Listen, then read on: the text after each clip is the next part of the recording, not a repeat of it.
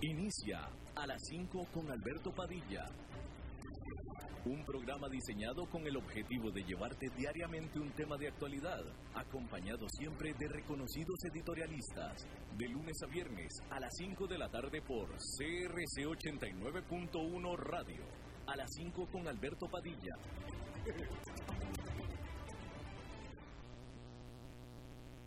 Hola, ¿qué tal? Saludos, bienvenidos a esta emisión de A las 5 con su servidor Alberto Padilla. Muchísimas gracias por estarnos acompañando. Muchas gracias a usted que lo hace a través de la señal en vivo de 89.1, CRC 89.1 FM, donde salimos en vivo a las 5 de la tarde desde San José, Costa Rica. También gracias a los que nos siguen en la repetición de este programa aquí mismo en CRC 89.1 todos los días a las 10 de la noche. Es un nutrido grupo de ustedes. Muchísimas gracias. También a los que nos siguen en la señal tanto en vivo como grabada de Facebook Live, en la página de A las 5 con Alberto Padilla. Y un saludo muy especial a los que nos siguen a través del formato de podcast en las diferentes plataformas al respecto, Yahoo Podcast, Apple Podcast, etcétera, etcétera. En esta ocasión, tratando de controlar los incontrolables, el maestro limpio, el señor David Guerrero, y aquí la que manda y ordena, muchas veces con lujo de prepotencia, no, no, que prepotencia ni que nada, de potencia, porque es la poderosa, aquí es la jefa, es la que ordena, la señora Lisbeth Ulet a cargo de la producción general de este programa. Bien, pues hay que decir que pues nadie le ha dicho a Wall Street, nadie le ha dicho a las acciones de Wall Street que estamos en una depresión económica la peor de hace pues unos 90 años, desde los años 30 del siglo pasado, porque allá en Nueva York los tres principales indicadores cerraron su mejor trimestre desde en décadas desde, 1997, desde 1987-1988 aproximadamente. Hay que decir que el índice industrial Dow Jones subió 0,9% durante esta jornada. El Standard Poor's 500 ganó 1,5%. Para los tres meses que terminaron el día de hoy, o sea, el segundo trimestre del año, el Dow Jones queda con una ganancia de 17,8%, su mejor desempeño trimestral desde 1987. El Standard Poor's 500 tuvo una ganancia en los últimos tres meses de 21%, que es su mejor trimestre desde 1998. Y el Nasdaq Composite con una ganancia de 30, un salto de 30,6% para el trimestre que es su mejor trimestre desde 1999. Eh, y con estas ganancias que se están dando, que siguen continuando en Wall Street, pues todos los analistas, todos dicen que hay que tener cuidado, puesto que el mercado debe de caer más pronto que tarde y ponen siempre la alarma al respecto, pero mientras eso sucede, el mercado sigue ganando. Eh, y bueno, pues ahí si usted quiere entrar adelante, yo que usted me esperaba a que se cumplan las expectativas de los analistas de que se va a tener que caer y caer, caer de manera importante. Y entonces sí entra. La última estimación que yo leí sobre eh, el Standard Poor's 500, en este momento el Standard Poor's 500 está en 3100.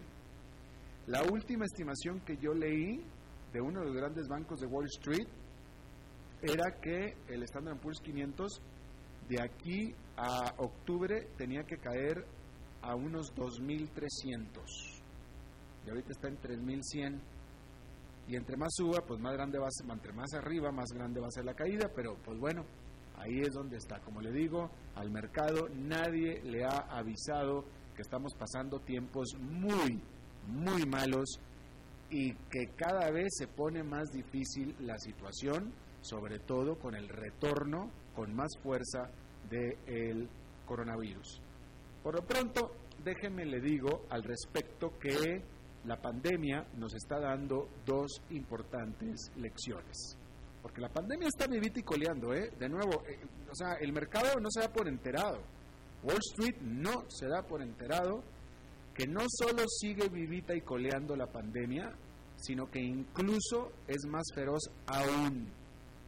Y la lección número dos que nos está dando el mercado, esa fue la primera. La número dos es que es sumamente difícil, incluso hasta imposible en algunas partes, administrar el reinicio de actividades sin desatar de nuevo al coronavirus. Al menos 16 estados de la Unión Americana congelaron sus planes de reinicio de actividades ante el súbito y alarmante aumento de infecciones diarias por decenas de miles. El estado de California, el más poblado del país, ordenó de nuevo el cierre de bares en siete de los condados más populosos y recomendó su cierre en varios otros condados más. Florida cerró de nuevo bares, restaurantes y playas. Arizona cerró bares, gimnasios y otros negocios más por todo un mes, al menos. En Nueva York, el gobernador Andrew Cuomo anunció el lunes que durante la semana decidirá si disminuye el paso de reapertura en la ciudad de Nueva York, sobre todo para comer dentro de los restaurantes. Dado que, dijo, dado que en otros estados esto ha demostrado ser muy riesgoso, dijo Cuomo. El banco de inversión Goldman Sachs estima que al menos un 27% de la población de Estados Unidos vive en uno de los estados que está comenzando a reimponer restricciones.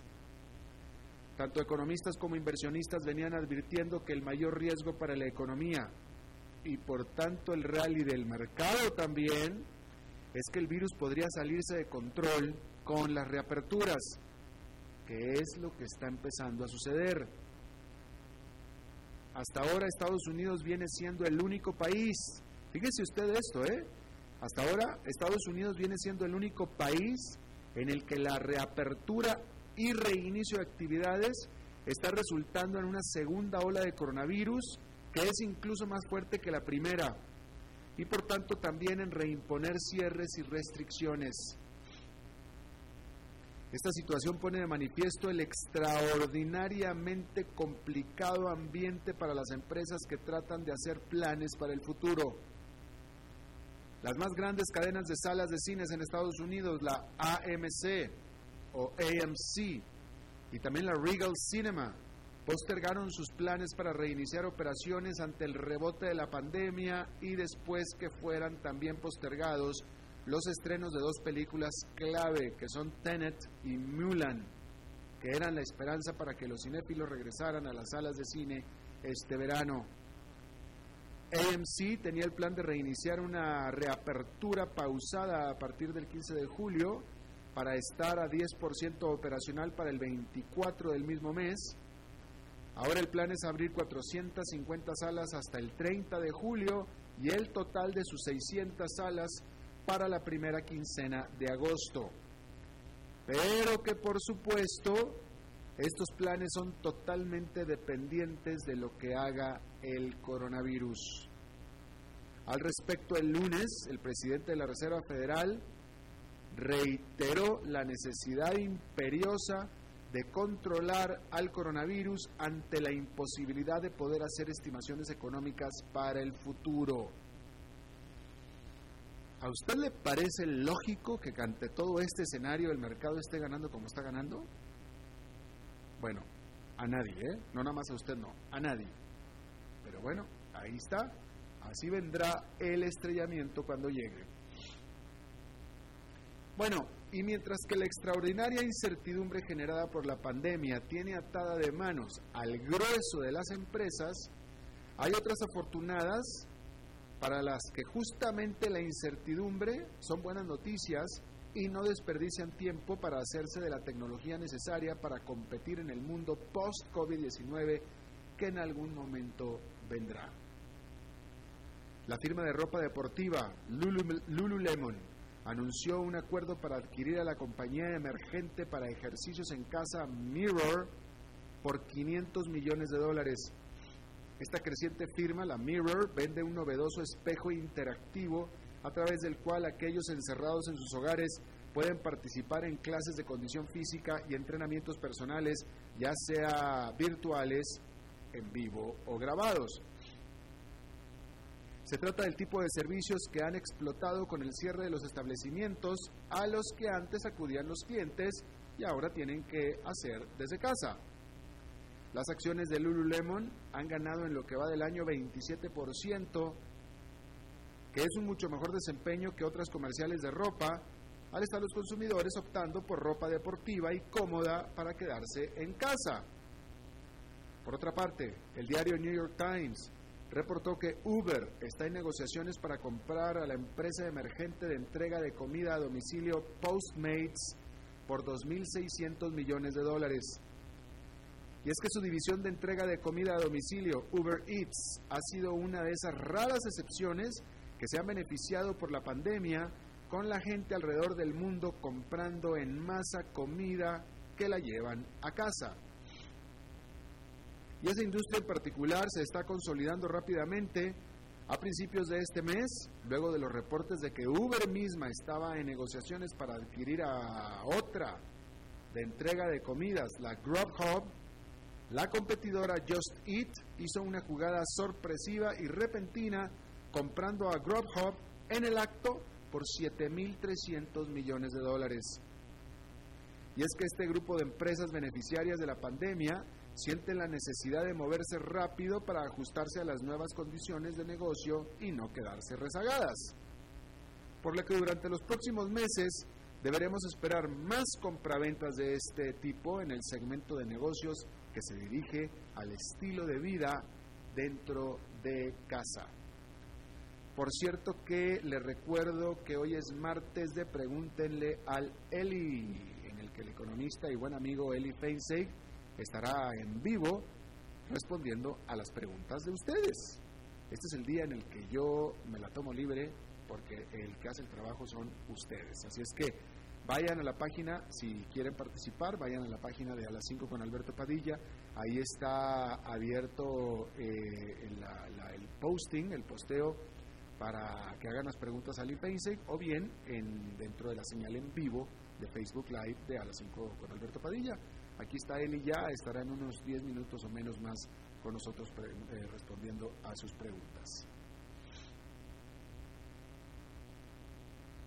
Bueno, India prohibió en su país a 59 aplicaciones, o sea, apps chinas, incluyendo las más populares como TikTok y WeChat, alegando que representan una amenaza para la soberanía e integridad nacional. Es tan solo el más reciente capítulo en la escalada de tensiones entre los dos gigantes asiáticos. El gobierno indio alegó haber recibido muchas quejas sobre mal uso y transmisión de información de los usuarios indios de las aplicaciones chinas a servidores fuera de la India.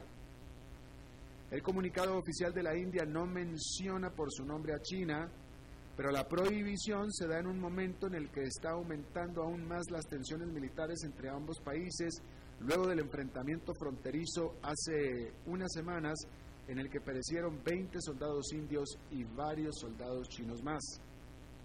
Igualmente la medida parece ser popular pues muchos indios estaban pidiendo un boicot a productos y servicios chinos, particularmente por parte de su dominante industria tecnológica.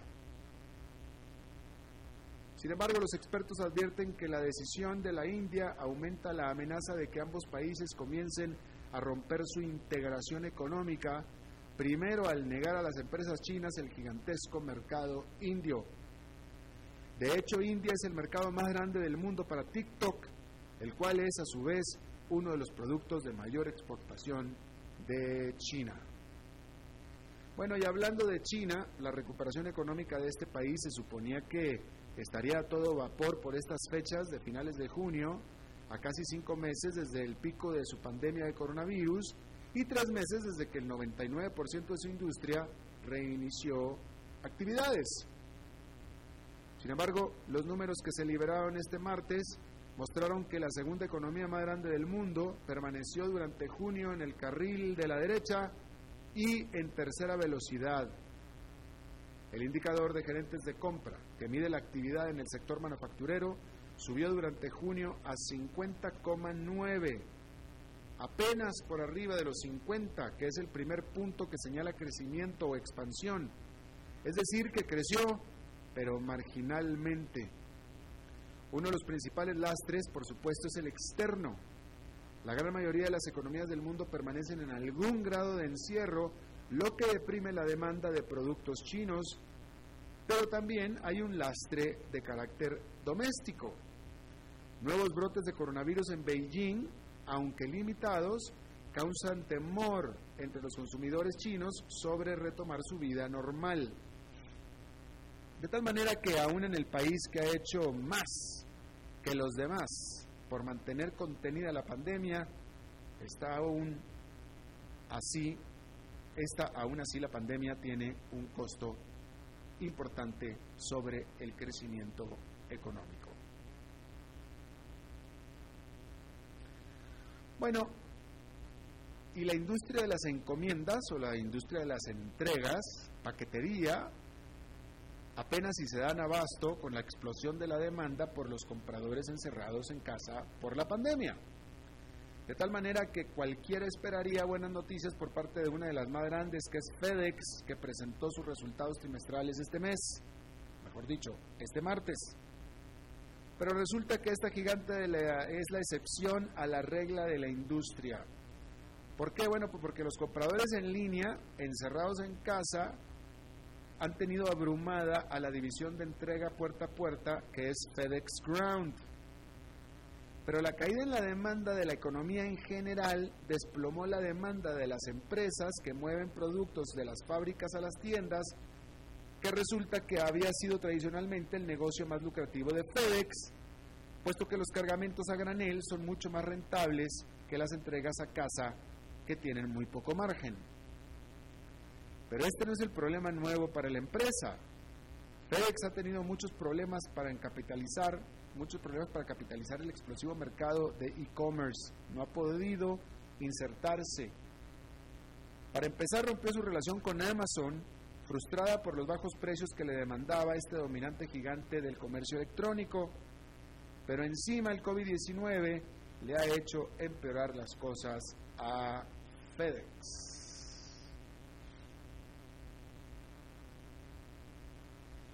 En otra información, vamos a ver qué le tengo yo por aquí a usted.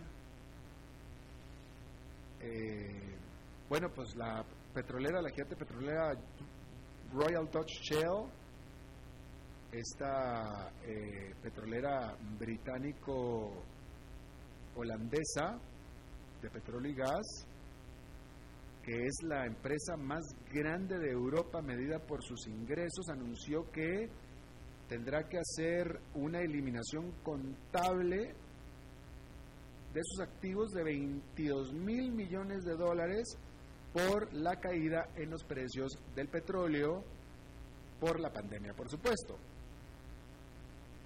Royal Dutch Shell es también el mayor comerciante de gasolina del mundo, el mayor expendedor de gasolina del mundo, y dijo que está esperando una caída anual de 40% en las ventas de gasolina en el segundo trimestre que acaba de terminar, precisamente por las restricciones a nivel mundial por la pandemia. Y bueno, eh, los datos revisados dicen que, oficiales, dicen que el Producto Nacional Bruto de la Gran Bretaña tuvo su peor caída trimestral desde 1979. La producción británica cayó en un 2,2% durante el primer trimestre comparado con el trimestre anterior, que es el último trimestre del año pasado, y eso se revisó a la baja del, del estimado original de 2%, es decir, que se revisó de 2 a 2,2%. Y por supuesto que la revisión fue pues por una caída mucho más pronunciada que la esperada en el consumo de los hogares, el cual cayó en 2,9%. Cada vez está quedando más claro que el país de Europa, del continente europeo, no de la eurozona, no del bloque, pero sí del continente europeo que más está sufriendo por la pandemia, parece ser que es la Gran Bretaña. Y ya le habíamos informado aquí, ya habíamos platicado acerca de que ya algunos bancos están pidiendo que se considere a la libra esterlina ya como una moneda o como una divisa de país emergente, ya no como de las principales economías del mundo. Interesante. Bueno, como era ampliamente esperado, el Parlamento de China aprobó unánimemente la nueva ley de seguridad para el territorio hasta el día de hoy disque autónomo de Hong Kong. Esta nueva ley que se va a, imponer sobre Hong Kong, que no se imponía antes, se imponía en China, pero no en Hong Kong, ahora ya en Hong Kong, de nuevo porque es un territorio autónomo, bueno, pues ahora, tal y como se hace en China, ya queda ilegal, con cárcel, la subversión, el terrorismo y la colusión con fuerzas extranjeras, dice la ley, y eh, se espera que imponga sentencias de por vida o cadena perpetua para algunos crímenes dentro de estas categorías. La realidad es que eh, tanto las autoridades de Hong Kong como los ciudadanos, por supuesto, no conocen los detalles de esta eh, ley, solamente saben lo que le acabo yo de leer aquí, pero no conocen exactamente los detalles.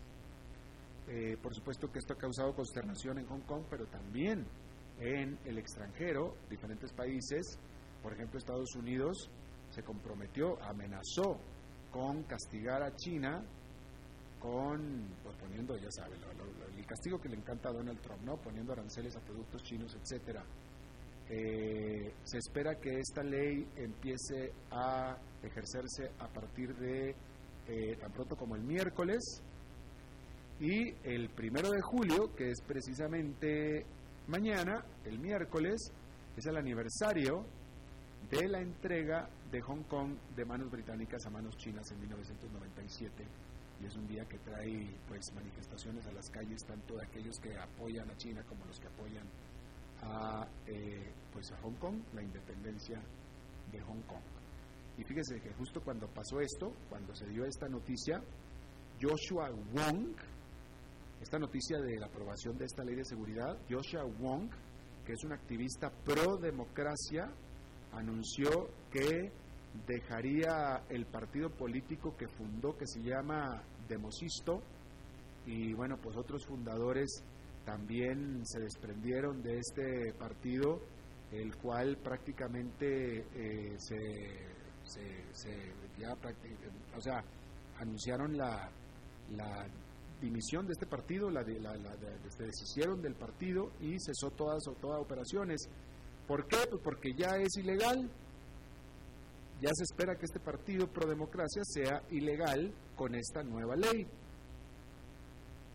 Y bueno, pues con esta legislación, este tipo de activismo y este tipo de activistas que ya a partir de hoy dejaron de hacerlo oficialmente, pudieran eh, ser metidos a la cárcel y lo peor de todo es que pudieran ser eh, eh, metidos a la cárcel en China, ni siquiera en Hong Kong. Así es que todo parece indicar que las autoridades chinas ganaron, ganaron esta partida y pues lograron subyugar al pueblo. Eso fue lo que lograron hacer, lograron subyugar al pueblo. Una ley similar o tratar de implementar una ley similar el año pasado trajo protestas y recesión económica durante los últimos seis meses del año pasado. Y aún así las autoridades chinas se impusieron. Bueno, antes de ir a una pausa, déjeme le platico un poco acerca de las grandes diferencias que está habiendo entre las grandes líneas de Estados Unidos ahora que ya están empezando a aumentar sus operaciones, ¿sí? Delta Airlines, Delta Airlines oficializó que por el futuro previsible la máxima capacidad de sus aviones será del 60% lo que significa que en los aviones de un solo pasillo, bueno, a ver, se lo voy a poner más fácil. Esto significa, porque así lo dijo el presidente de Delta Airlines, que ningún pasajero tendrá otro pasajero al lado. Básicamente va a ser un asiento sí, un asiento no. Básicamente. Eso es lo que permitirá el 60% de capacidad. Por otra parte, por cierto, que el presidente de Delta Airlines dijo que eh, eh, hicieron pruebas el aire que se respira dentro de los aviones en vuelo, de sus aviones en vuelo, y él garantiza que el avión, el avión no, el aire que se respira dentro de sus aviones en vuelo es 10 o 15 veces más limpio que el que se puede respirar en un supermercado normal de Estados Unidos. Es que se dice que él certifica que es aire limpio. Pero por lo pronto, Delta Airlines y también Southwest tiene un máximo de ocupación de 60%. El avión va a estar lleno cuando se llene en 60%, ¿ok?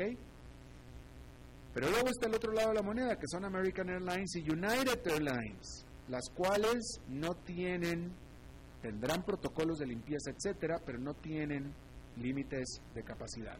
Si el avión se llena, se llenó. Y así es como le hicieron ellos, estos American Airlines y Delta. Eh, American Airlines y United. Eh, si el avión se llena más de 60, adelante, si se llena 100%, adelante. Lo que sí dijeron, sobre todo American, dijo que si un avión ya se llena al 100% o arriba del 60%, eh, le enviará notificación a los pasajeros de ese avión que tienen reservaciones para notificarles que el avión va lleno, que si quieren cambiar de vuelo, pues pueden cambiar de, vuelo, sin penalidad. Pero pues bueno, si un vuelo va con el 100%, seguramente el otro también. Pero bueno, ahí está la diferencia entre las aerolíneas principales de Estados Unidos, cada quien con su onda propia. Eh, el presidente de Delta dijo que con capacidad de 60%, por supuesto que no va a ser rentable la operación, pero que tienen el dinero en caja suficiente como para soportar eso por el futuro previsible.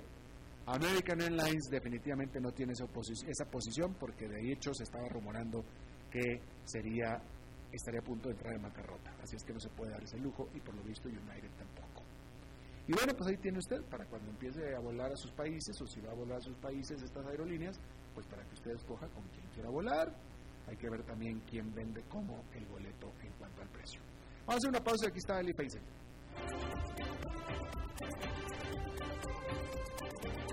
A las 5 con Alberto Padilla por CRC 89.1 Radio.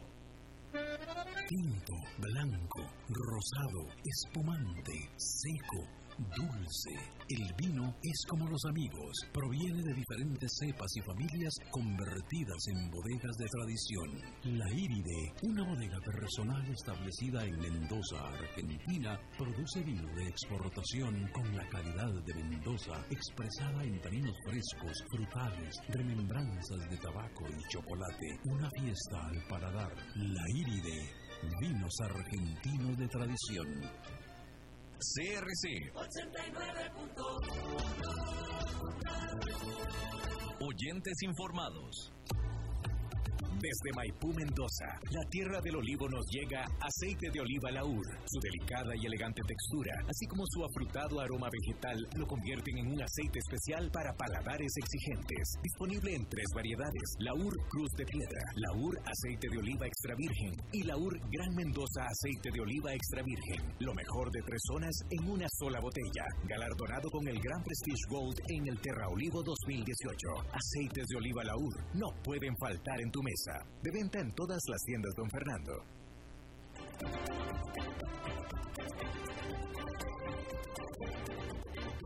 Seguimos escuchando a las 5 con Alberto Padilla. Bueno, muchísimas gracias por estar con nosotros. Ya está aquí con nosotros Eli Feinsey, que viene cumpliendo todos los protocolos de eh, eh, impuestos por las autoridades sanitarias eh, no son tan estrictos como los protocolos que impone David Guerrero. Hay que decir que el maestro limpio es, es, tremendo, ¿eh?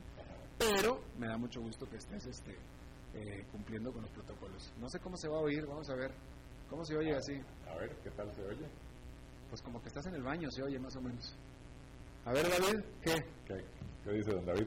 ¿Se oye o no se oye? Mírame, David pone cara de, de fuchi. Pone cara de fuchi. Sí, hablo, hablo. Bueno, pues total. Si no, Hay que hablo así, pero defeats the purpose. The purpose, exactamente. Oye, a ver, hay varias preguntas ya aquí de, del público, mi querido. Primero que nada, ¿cómo estás? Muy bien, Alberto. ¿Tú qué tal? Bien, también. Bueno. Mira que, eh, a ver, aquí estoy leyendo, no tuve, la, no tuve el cuidado de, leerlas desde antes, así es que prácticamente las voy a leer al gilo, ¿no?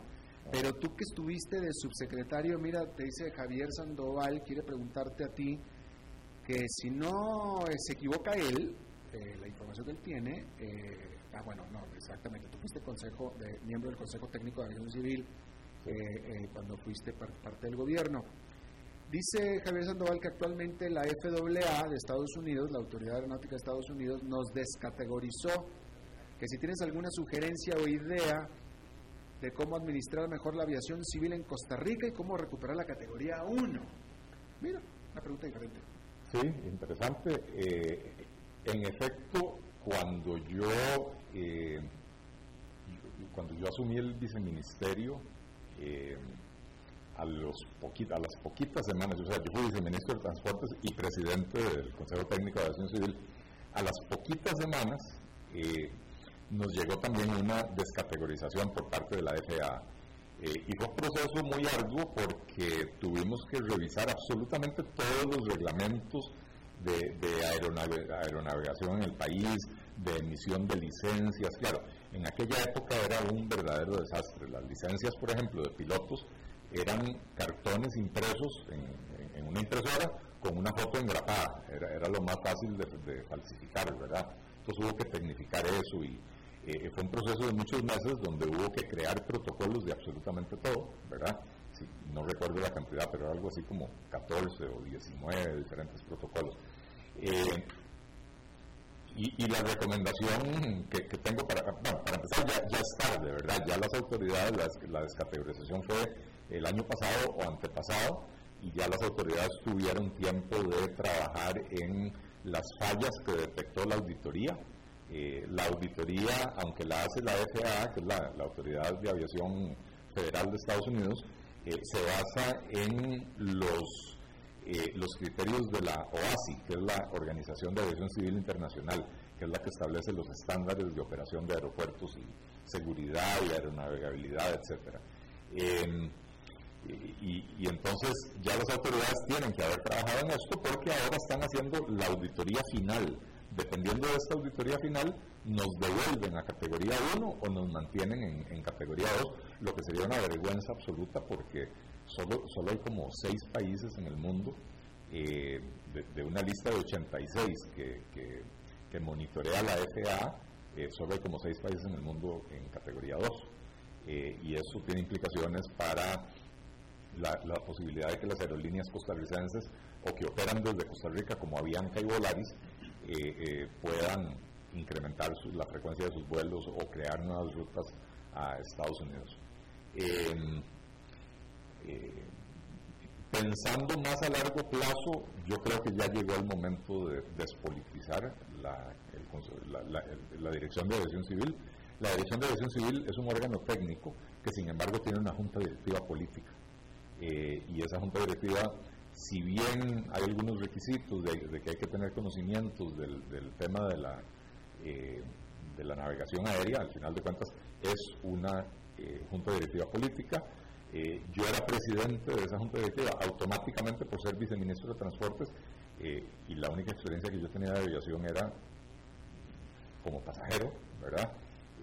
dichosamente, bueno, dichosamente no, yo traje a un magnífico director de aviación civil eh, y, se echó encima ese trabajo, ¿verdad? la parte técnica, eh, siempre con el apoyo mío y de la Junta Directiva y logramos salir adelante.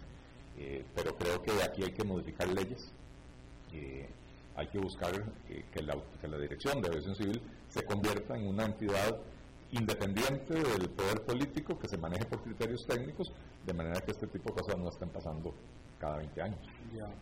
Eh, y, también decir que esta categoría no tiene nada que ver con la seguridad de la aviación, ¿no? Según una entrevista que hice a, la autoridad aquí en Costa Rica, no tiene nada que ver con la seguridad, era más bien por manejo de archivos, de información, de certificaciones y cosas así, eh, no tiene que ver con la seguridad desde la perspectiva, digamos, de un ataque terrorista.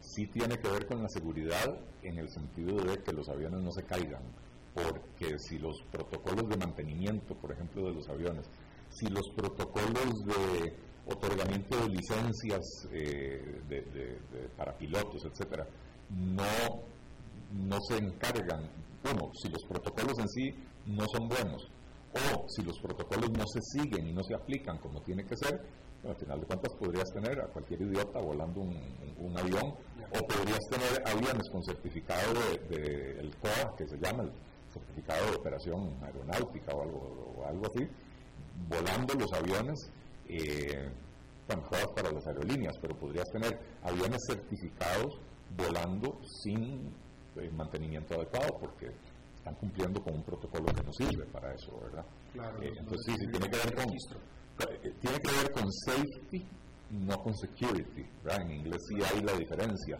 en español usamos la misma palabra. Claro. Luis Ernesto Rodríguez te hace una pregunta que me parece a mí muy interesante, fíjate, sobre todo porque es personal. Eh, no sé si lo hace, me parece que no es en sentido crítico, pero todo me parece buena pregunta. Te pregunta Luis Ernesto Enríquez. Eli, ¿Cómo haces para estar presente en toda entrevista radial y televisiva, escribir tanto artículo, mantenerte informado, trabajar y compartir con tu familia? ¿Tienes un mellizo que te ayude o nunca duermes? Lo segundo. Lo segundo, me parece bueno. Lo segundo. Eh, yo, tengo un amigo que, cuando uno le pregunta cómo estás, siempre, siempre decía, siempre dice, si estuviera mejor tendría un gemelo, un mellizo. Este, entonces, eh, sí, si yo tuviera un mellizo estaría mejor eh, no, eh, a ver, eh, organizarse, hay que saber organizar el tiempo de uno, hay que, hay que ser eficiente a la hora de trabajar. ADD no tienes. no, no, déficit atencional. No, creas, no creas, tengo, sí tengo, sobre todo ahora con estos aparatos, eso le, le, afecta a uno un poco, pero trato de ser muy ordenado, trato además trabajo horas larguísimas, ¿verdad? O sea, mi vida no es de ocho horas, entonces me puedo dar el lujo de hacer este tipo de cosas, ir a entrevistas y qué sé yo. Eh, mi trabajo es por objetivos. Eh, y entonces, mientras yo cumpla los objetivos, no importa si trabajé 27 horas o 84 en, lograrlo, ¿verdad? Eh, de manera que, pues ahí me, me acomodo. si tengo que decir que no escribo tanto como quisiera. Yo estoy escribiendo tal vez uno o dos artículos al mes en La Nación. Me encantaría escribir mínimo uno por semana, pero no me alcanza el tiempo porque sobre todo porque son artículos bien investigados, ¿verdad? Yo, yo no, casi nunca mando artículos que son pura opinión, sino que son artículos con, con buen contenido de investigación. Ya. Daniel Quesada te pregunta, el día pasado surgió la noticia relativa al distanciamiento de nuestro gobierno de Costa Rica con el de Estados Unidos a nivel de cancillerías. Si podrías ahondar al respecto. Eh, no, porque no, no vi la noticia. Eh, o sea, lo que hubo fue un reporte de un diplomático advirtiéndole a la Cancillería que eh, podría darse un distanciamiento eh, un poco por, las loqueras del gobierno de, Trump, ¿verdad? Eh, y un poco por el alineamiento de Costa Rica con la Organización Mundial de Salud que Estados Unidos está tratando ahora de desprestigiar, pero más que eso no sé. Otra pregunta interesante. Mira, hoy, hoy están llegando preguntas muy eh, elaboradas, eh, amplias. Elizabeth Aguilar Fernández te pregunta que más allá que diagnósticos o críticas a lo que hace o deja de hacer el gobierno, si puedes dar un consejo a los de a pie sobre qué les aconsejas para que sigan a flote los que no tienen ingresos, no tienen ahorros y sí tienen deudas. Eh, sí, eso es a ver, es un tema muy complejo. Yo, digamos que soy economista, no, asesor personal, ¿verdad? Eh, entonces, si me preguntan de economía, siempre tengo respuestas preparadas porque he pensado mucho en los temas. Eh, yo lo que, lo que le he dicho a la gente es, si usted tiene una conexión de Internet y se quedó sin trabajo, tiene tiempo, está en la casa, no está perdiendo tiempo en, en el viaje en bus, etcétera, aproveche porque en Internet hay un montón de recursos gratuitos, eh, aprenda a hacer algo diferente, ojalá aprenda a utilizar nuevas tecnologías o a programar o a... Eh, hay muchísimas opciones en Internet eh, porque lo que tienen que hacer es mejorar su perfil de empleabilidad y la empleabilidad a futuro va a depender mucho de tener habilidades eh, en el campo tecnológico, ¿verdad?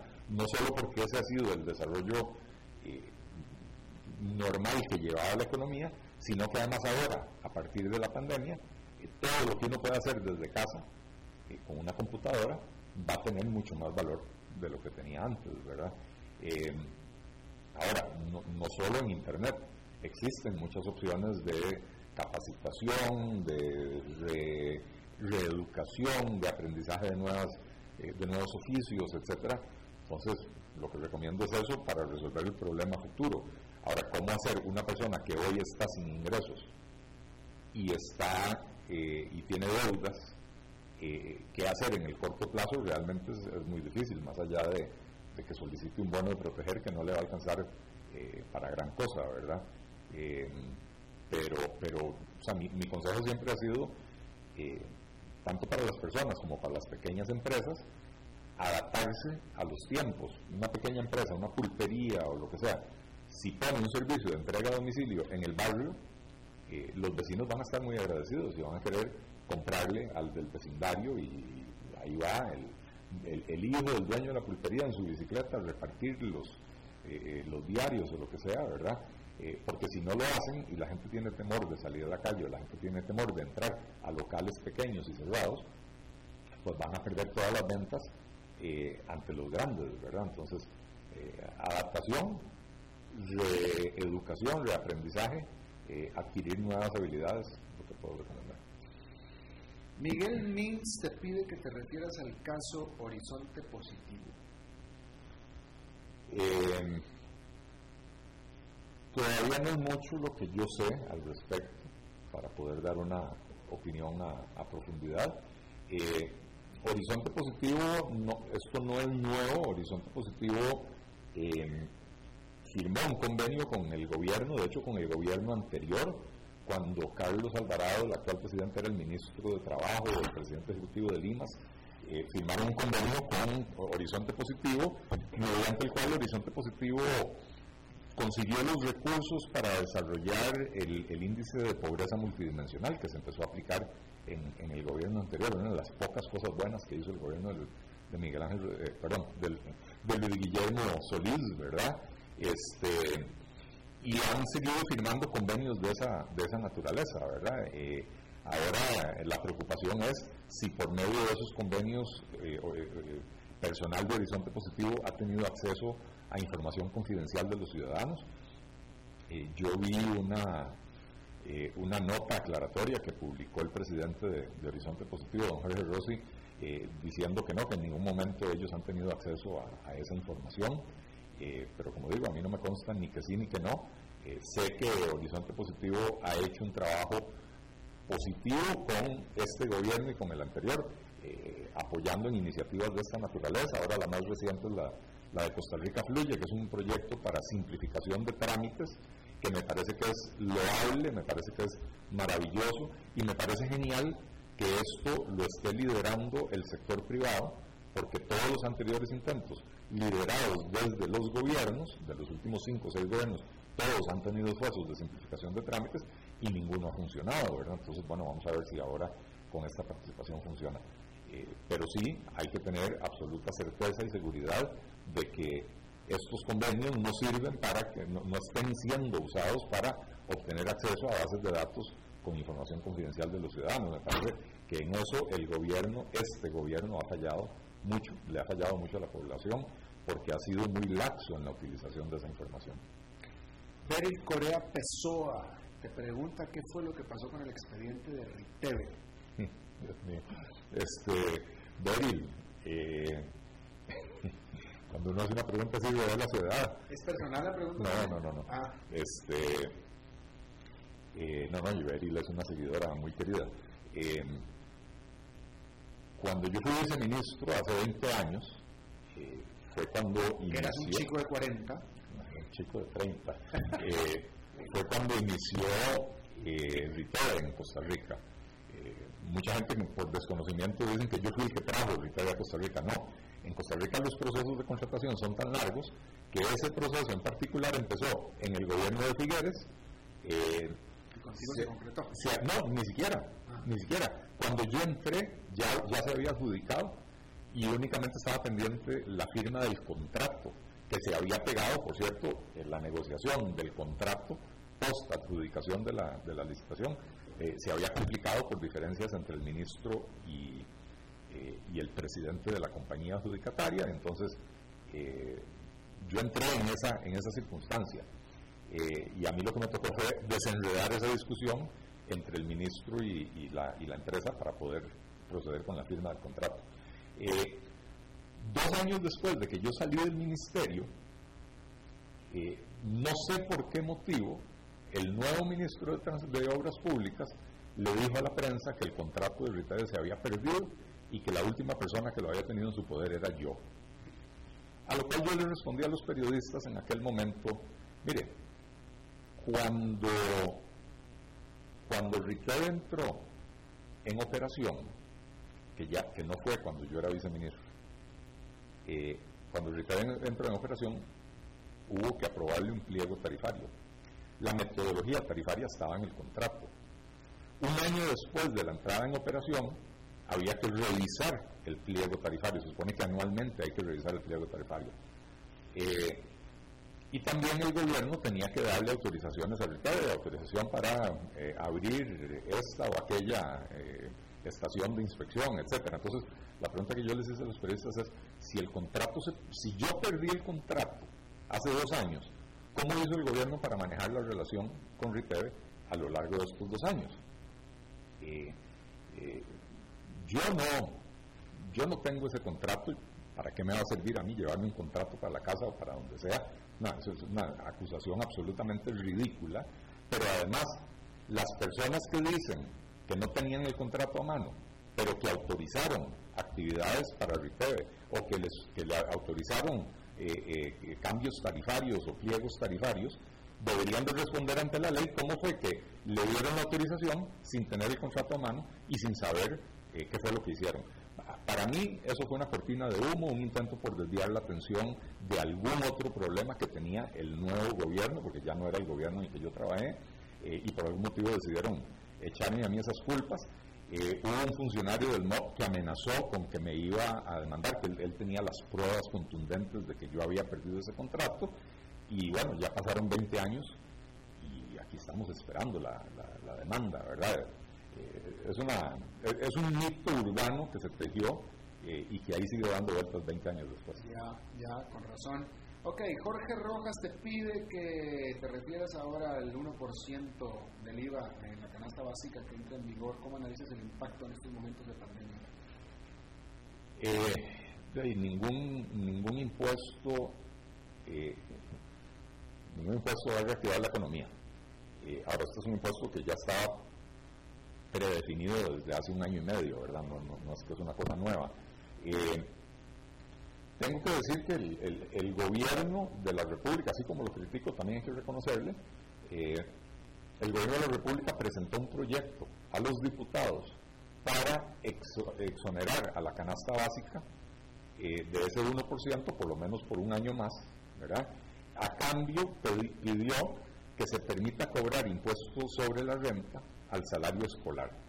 Hay una discusión larguísima acerca de que si el salario escolar es un componente del salario, que si el salario escolar es, es un plus salarial, etcétera. Bueno, finalmente ya eh, eh, la, sala cuarta, si no me equivoco, resolvió que es un componente del salario. Y entonces, si es un componente del salario, debería de automáticamente pagar impuestos sobre la renta para los salarios que superan los umbrales del impuesto de la renta personal.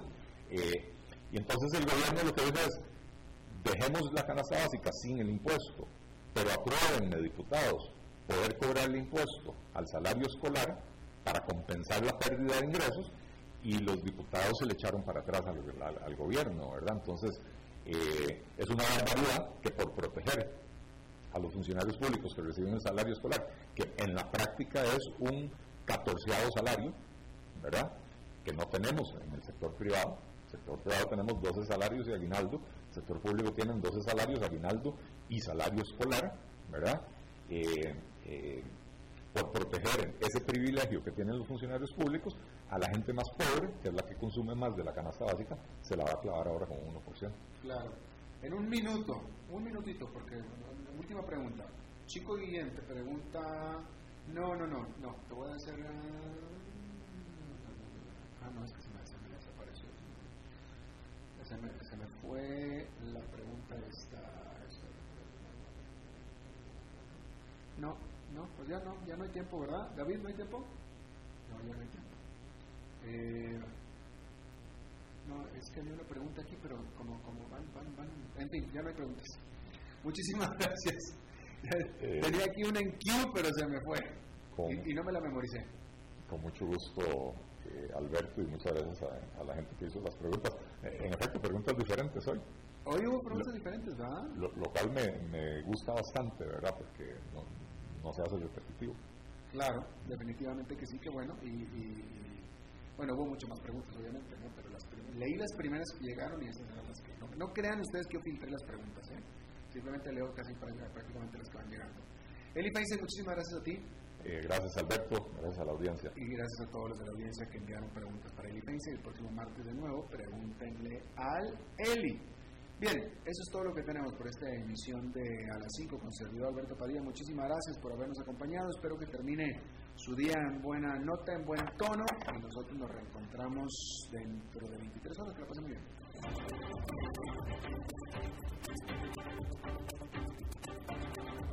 Concluye a las 5 con Alberto Padilla.